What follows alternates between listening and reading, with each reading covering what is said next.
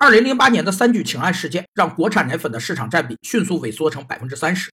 但二零零七年上半年，飞鹤高端奶粉销量增长超百分之两百，整体销量增长超百分之四十五。让飞鹤起飞的是品牌重新定位为更适合中国宝宝体质的奶粉。品牌定位是指企业在市场和产品定位基础上，对品牌在文化取向及个性差异上的商业性决策，是建立与目标市场有关的品牌形象的过程和结果。品牌定位是品牌经营的首要任务，是品牌建设的基础，也是品牌经营成功的前提。品牌定位有三个内容：一是建立品牌在消费者心中的区隔，抢占心智资源。二是定位品牌作用方向和消费者心理，他们是影响商标使用决策的重要因素，也是品牌定位的依据。三是品牌重新定位，这是企业适应经营环境、市场竞争和实施经营战略的需要。